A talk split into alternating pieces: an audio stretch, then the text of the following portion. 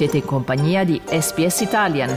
Trovate altre storie su sps.com.au barra Italian o scaricate la SPS Radio app.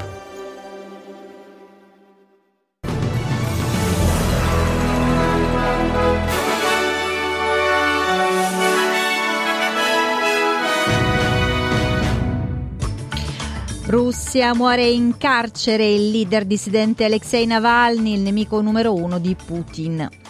Australia, oltre 20 persone sono approdate illegalmente via mare in Western Australia. Italia tragedia sul lavoro, crollo in un cantiere di Firenze, tre vittime, tre feriti e due dispersi. Il bilancio provvisorio nello sport in campo la Serie A, l'Inter capolista ospita la Salernitana e i nerazzurri provano ad allungare le distanze con la Juve.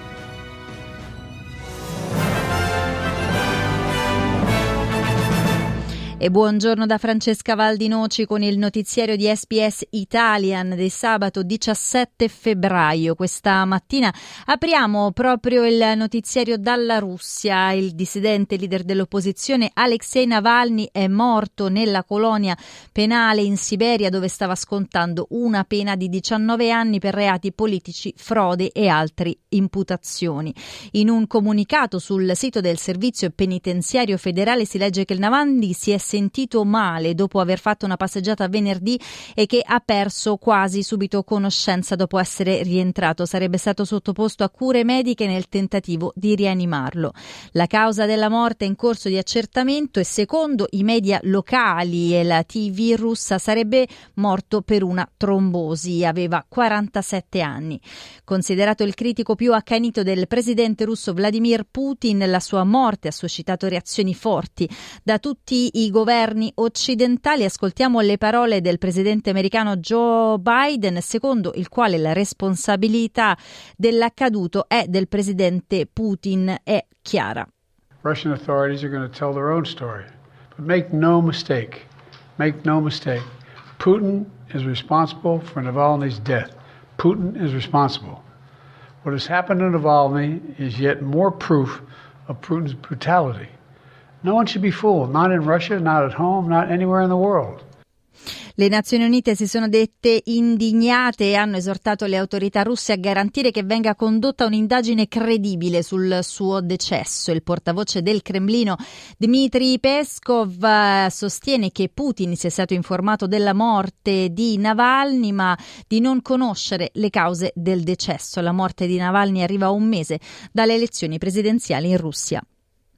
Ora ci spostiamo in Medio Oriente, dove prosegue l'attacco delle truppe israeliane all'ospedale Nasser nel sud di Gaza. Secondo quanto dichiarato da Israele, nelle operazioni sarebbero stati catturati oltre 20 militanti di Hamas e artiglieria. Dichiarazioni smentite da Hamas e dal personale dell'ospedale. Non sarebbero stati trovati gli ostaggi che eh, dovevano essere nascosti, secondo l'intelligence israeliana, nell'ospedale. Il motivo proprio che ha portato al All'operazione militare, secondo Medici Senza Frontiere, in seguito ai bombardamenti gran parte del personale medico e molti pazienti sono stati costretti a lasciare il nosocomio e si riporta una situazione caotica con un numero imprecisato di morti e feriti.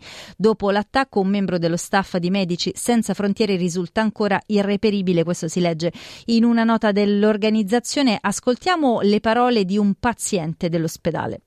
I was in Nasa Hospital. They besieged us for five to six days. No one was allowed to enter or leave. A drone was shooting at us and there were snipers. They told us the day before yesterday night we had to leave in the morning at 10 o'clock. One group left. I got up to leave because they said the wounded also had to leave. I got up, got dressed, walked two steps, then fell to the ground. Intanto sfumata la tregua, il governo israeliano ha ribadito o i nostri ostaggi torneranno, spanderemo l'operazione a Rafah. Queste sono state le parole nelle ore scorse del ministro del gabinetto di guerra Benny Gantz. Ora veniamo in Australia dove oltre 20 persone sono arrivate illegalmente via mare a Beagle Bay a circa 100 km a nord di Broome in Western Australia.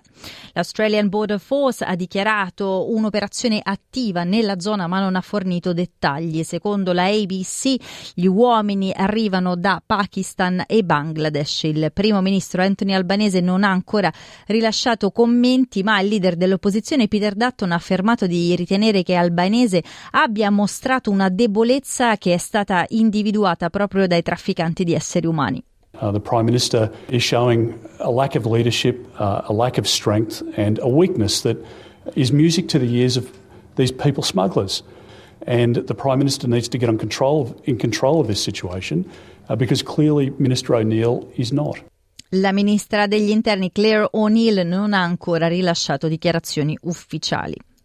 Sempre in Australia, l'Ufficio australiano di statistica ha pubblicato ieri gli ultimi dati sulla disoccupazione riportando un tasso superiore al 4% per la prima volta in due anni. La Reserve Bank ha previsto che il tasso di disoccupazione potrebbe raggiungere quest'anno il 4,4% secondo il ministro del Tesoro Jim Chalmers. Si tratta comunque di dati molto bassi rispetto alla media globale. Ora ci spostiamo per andare in Italia dove si è consumata ieri una nuova tragedia sul lavoro a Firenze nel cantiere in costruzione di un supermercato. Tre i morti accertati, tre feriti e due gravi ma non in pericolo di vita. Ancora due operai sono dispersi. Questo è il bilancio provvisorio dei vigili del fuoco ancora impegnati nelle operazioni di soccorso che andranno avanti tutta la notte. Ma secondo il presidente della regione toscana Eugenio Giani il numero delle vittime sarebbe destinato ad aggravarsi. L'incidente è avvenuto ieri mattina e secondo le prime ricostruzioni una trave sarebbe crollata sul sollaio facendo crollare appunto parte del cantiere dove lavoravano gli operai. Cordoglio è stato espresso dal capo dello Stato Sergio Mattarella e dalla premier Giorgia Meloni che ha affermato di seguire con apprensione l'evolversi della situazione. La procura di Firenze ha aperto un fascicolo al momento senza indagati per crollo colposo colposo e omicidio colposo e il cantiere è sotto sequestro. Momenti di tensione hanno seguito l'incidente quando le rappresentanze sindacali si sono riunite davanti alla prefettura di Firenze. Ascoltiamo le parole del segretario generale della UIL Paolo Bombardieri in un comunicato. È una strage continua, eh, non ne possiamo più. In molti casi non si tratta di incidenti, si tratta di omicidi. Abbiamo detto oggi che non servono parole di circostanza, di cordoglio, di dolore, servono fatti concreti. Servono più ispettori, servono più ispezioni, serve istituire l'omicidio per la violazione di norme sulla sicurezza sul lavoro. Queste le parole ieri di Bombardieri. Le morti sul lavoro l'anno scorso nella sola Toscana sono state 51. Cambiamo argomento, adesso andiamo in Grecia dove il Parlamento ha approvato una legge che consente il matrimonio civile tra persone dello stesso sesso. La legge dà alle coppie gay il diritto di sposarsi e adottare bambini, arriva dopo decenni di campagne della comunità LGBT per l'uguaglianza. La Grecia è così diventata il primo paese cristiano ortodosso a consentire le unioni civili. Nikos Nikolaidis faceva parte della folla che si è riunita ieri ad Atene per celebrare. I'm here because this is a very important step towards establishing human rights, towards equality, and a very important step for Greek society. Torniamo in Australia dove la ministra dell'ambiente del New South Wales Penny Sharp ha dichiarato che alla base della distribuzione del pacciame contaminato da amianto in diversi siti di Sydney ci sarebbe la carenza di normative. Tra i siti dove è stata rilevata la contaminazione otto scuole, un ospedale, diverse stazioni del trasporto pubblico e un centro commerciale. Ma eh, in diversi siti si stanno effettuando test e la lista viene costantemente aggiornata. L'amministratore direttore delegato della EPA, Tony Chappell, ha dichiarato che l'indagine sta procedendo il più rapidamente possibile. Lo ascoltiamo. Uh, under environmental law in New South Wales, when a court process commences, that essentially ends the investigatory powers of the agency. So we need to complete a thorough, rigorous investigation as quickly as possible, and we're working very hard to deliver that. Dal New South Wales ci spostiamo in Northern Territory dove il terzo ciclone in tre mesi in Australia si è formato al largo della costa e lo Stato è alle prese con venti che soffiano fino a 110 km orari e forti piogge soprattutto nelle zone costiere del Golfo di Carpentaria. Il ciclone Lincoln ha raggiunto ieri la costa spostandosi nell'entroterra dove secondo un portavoce del Bureau of Meteorology perderà di intensità. After crossing the coast, that system will uh, downgrade quite quickly to a tropical low. However, the wind and heavy rainfall that is associated with this um, broad area of circulation, the risk of those hazards still continues.